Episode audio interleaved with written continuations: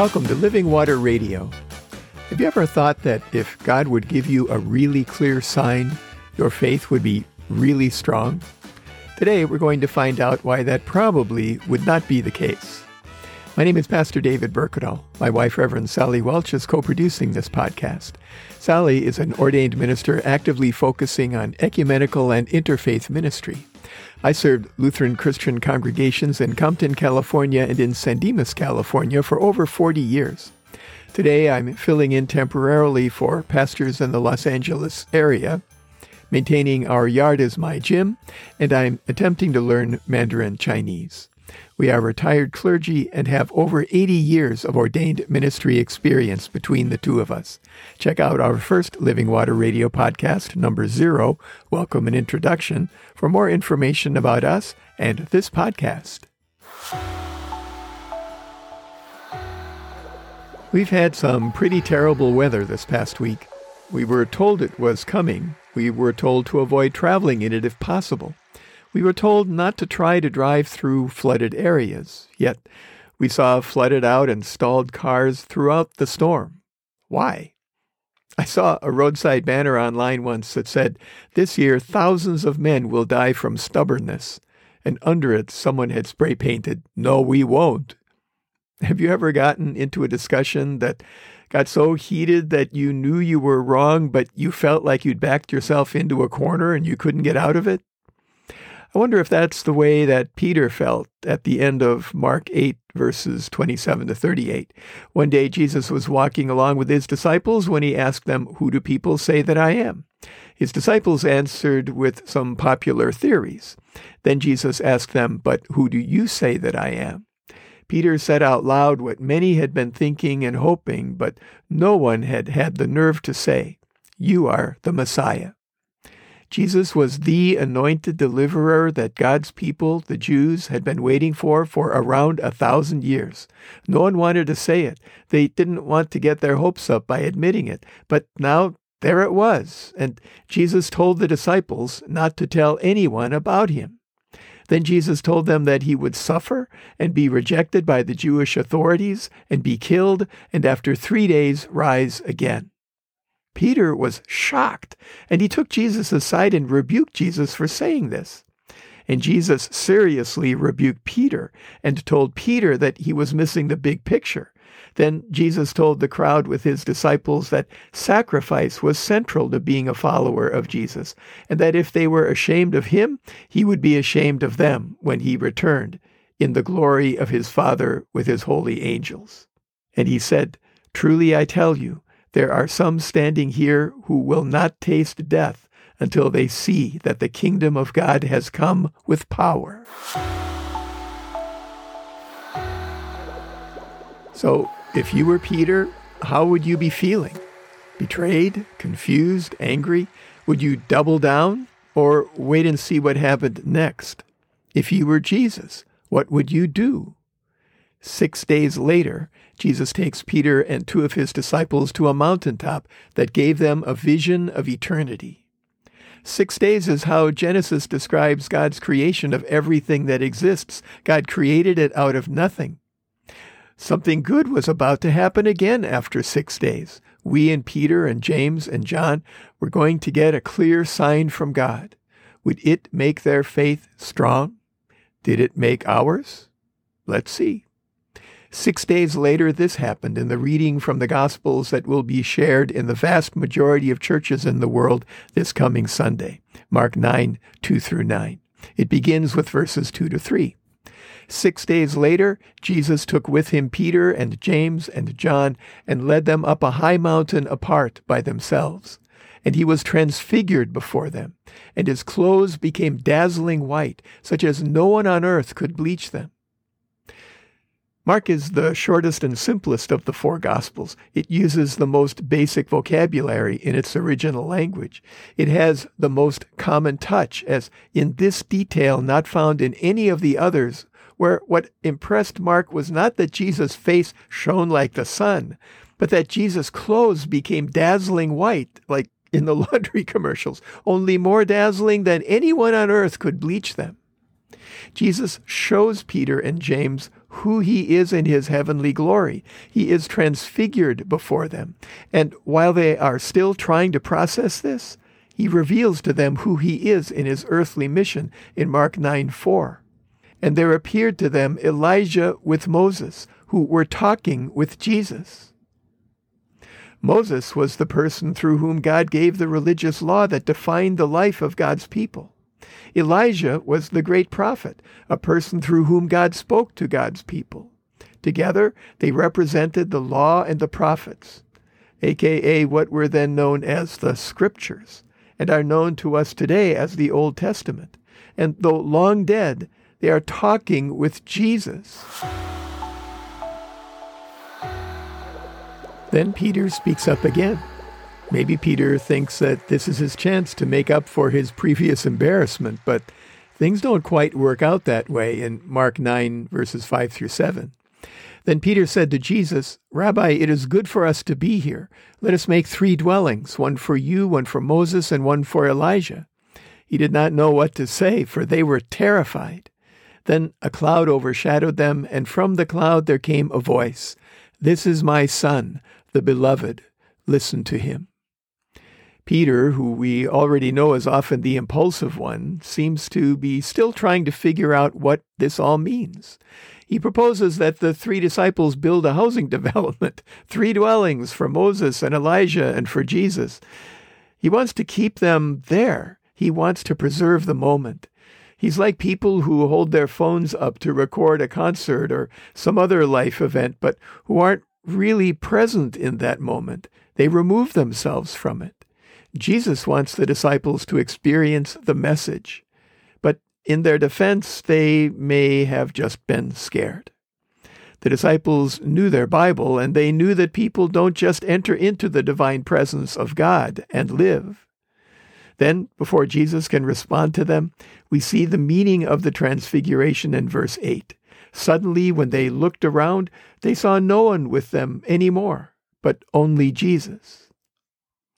Only Jesus. The law and the prophets were not there, only Jesus. Jesus is the fulfillment of the law and the prophets, only Jesus. The disciples were having a mountaintop experience. They had been told that Jesus was going to suffer and die at the end of the previous chapter in Mark 8.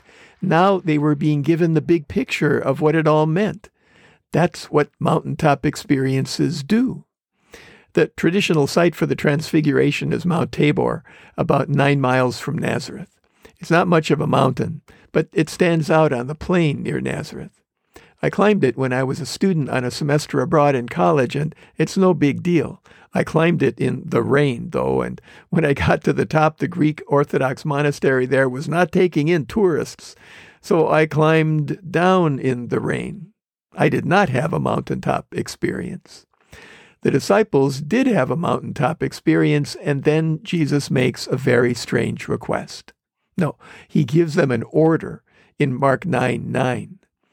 As they were coming down the mountain, he ordered them to tell no one about what they had seen until after the Son of Man had risen from the dead. Not only does Jesus not want to let the disciples stay on the mountaintop, not only does he not want them to bask in God's affirmation of Jesus, Jesus does not want the disciples to tell anyone about what had to be the greatest experience in their lives. Why? Why not have them tell everyone about this experience? Wouldn't it validate who Jesus was? Wouldn't it make his path easier and theirs? No, that's not how faith works. It's not built upon signs. The three disciples couldn't have received a clearer sign from God, and yet their faith was not made strong. They never seemed to get the point when Jesus was teaching. Every one of them denied that they even knew Jesus at the end, and Peter denied him three times. Jesus did lots of miracles, and he had thousands of followers when he was providing free food and medical care. But what happened to them when it all stopped? Those who witnessed miracles did not have a stronger faith. Jesus' church growth graph dropped to zero. I read a story once about a preacher who had delivered a sermon on the struggle of serving God in the world in the army of the Lord. Afterward, a man came out of the worship space to shake the preacher's hand and said, I too have served here for many years in the army of the Lord. The preacher said, Really? I don't remember seeing you at worship before or in any of our community activities or ministries. The man leaned forward and whispered, I'm in the secret service. Don't be that guy. We are not spies. We are ambassadors. There is no secret for us to keep. We live on the after side of until after the Son of Man has been raised from the dead. We live mostly in the valleys of life where we are called, equipped, and sent to serve, where things change and grow and are transformed. We live to proclaim Jesus, crucified, risen, and coming again. We proclaim a life of faith. Faith didn't completely come to disciples until the day of Pentecost when the Holy Spirit was poured out on God's people. And they had not tasted death when, as Jesus had promised at the end of Mark 8, they saw that the kingdom of God had come with power. Remember when in Luke 16, 19 through 31, the rich man was in Hades and Lazarus, the homeless guy who had lived at his gate, was at the side of Abraham, and the rich guy asked Abraham to send Lazarus to warn his brothers about Hades. Abraham replied, If they do not listen to Moses and the prophets, neither will they be convinced, even if someone rises from the dead. We encounter the one true living God through the Bible by the gifts of the Holy Spirit. Faith comes through hearing the Word of God. It transforms our lives. We change and we grow.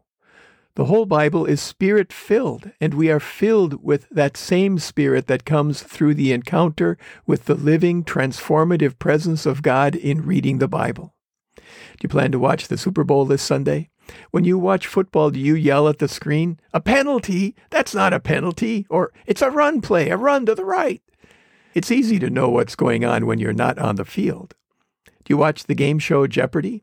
Do you ever find that you know the answer to a question and none of the contestants do? So you're yelling at the screen, Spore! It's Spore! Every question is easy when you know the answer. But you know that they can't hear you, right? So why do we do it? Because we can't believe that the people we see don't know what we know. The same is true of the Christian faith. God doesn't keep us on the mountaintop. God sends us into the world because there are increasing numbers of people who don't know what we do. One of the members of the church I served in San Dimas led the American expedition to climb Mount Everest in the early 90s. His wife did the logistics. It took a year of paying fees to various officials and agreeing to carry out some of the trash left by previous expeditions before they got approval. They trained at a base camp with their team, and then they made the climb. Late on the final night, they were within a thousand meters of the top. Everyone on the team was exhausted and or sick, and they were almost out of oxygen but they were close to their goal, and only one man had to reach the summit for it to be considered a successful expedition. So one man agreed to strike out to make it to the top, and our member kept in contact with him by radio. The climber reported that he could take a step and then he would have to rest for several minutes before the next step. But he kept going like this until he reported that he was almost out of oxygen. He called to ask what he should do. Should he keep going or should he come back and climb down the mountain with the team? If our member told him to keep going, he might make it or he might die.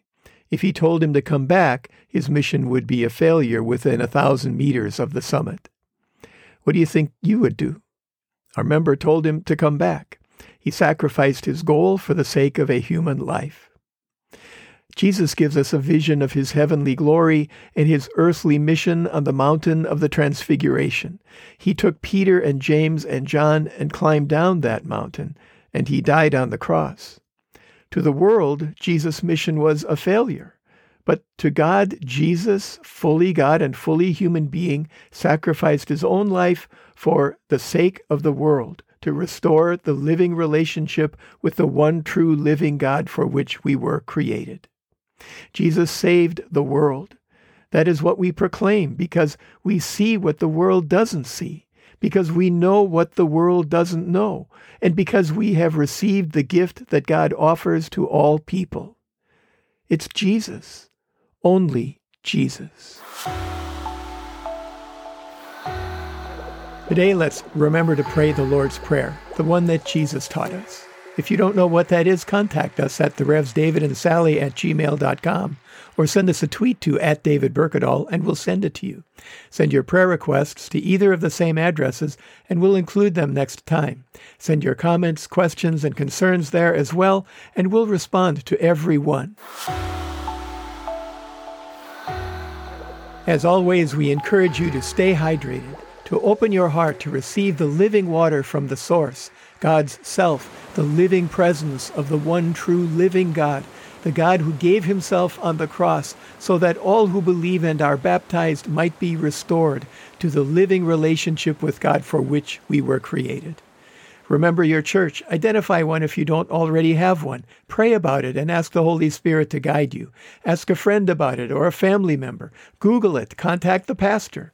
When you have a church, go to or tune into the worship services they have available and support your church with your time, your treasure, and your talent. Pray for and support your pastor and church leaders as they seek to do God's will for your congregation. If you are having thoughts of suicide or are struggling with mental health issues, call somebody. Contact a friend or a relative. Google a local or national hotline. Reach out. There are people around you who will walk with you through this dark time into the light. You are not alone. Wear a mask when you're outside your home, practice social distancing, wash or sanitize your hands regularly, avoid crowds if you can, and be outside if you have to be in a crowd. But most importantly, get your vaccines and boosters. It's the one thing you can do to literally save lives and get us back on track. Be kind to everyone you come into contact with. Everyone you meet today struggles in some way. Be a helper and encourager. Thank you for listening to Living Water Radio. We are here for Christians and for the people of the Los Angeles metropolitan area who are looking for a sense of Christian community, a source of hope, and a way to thrive together as we move into the new normal. We hope you'll tune in next time and invite your friends to do the same. Meanwhile, Sally and I encourage you to open your hearts to receive living water, the presence of the Holy Spirit, and stay hydrated.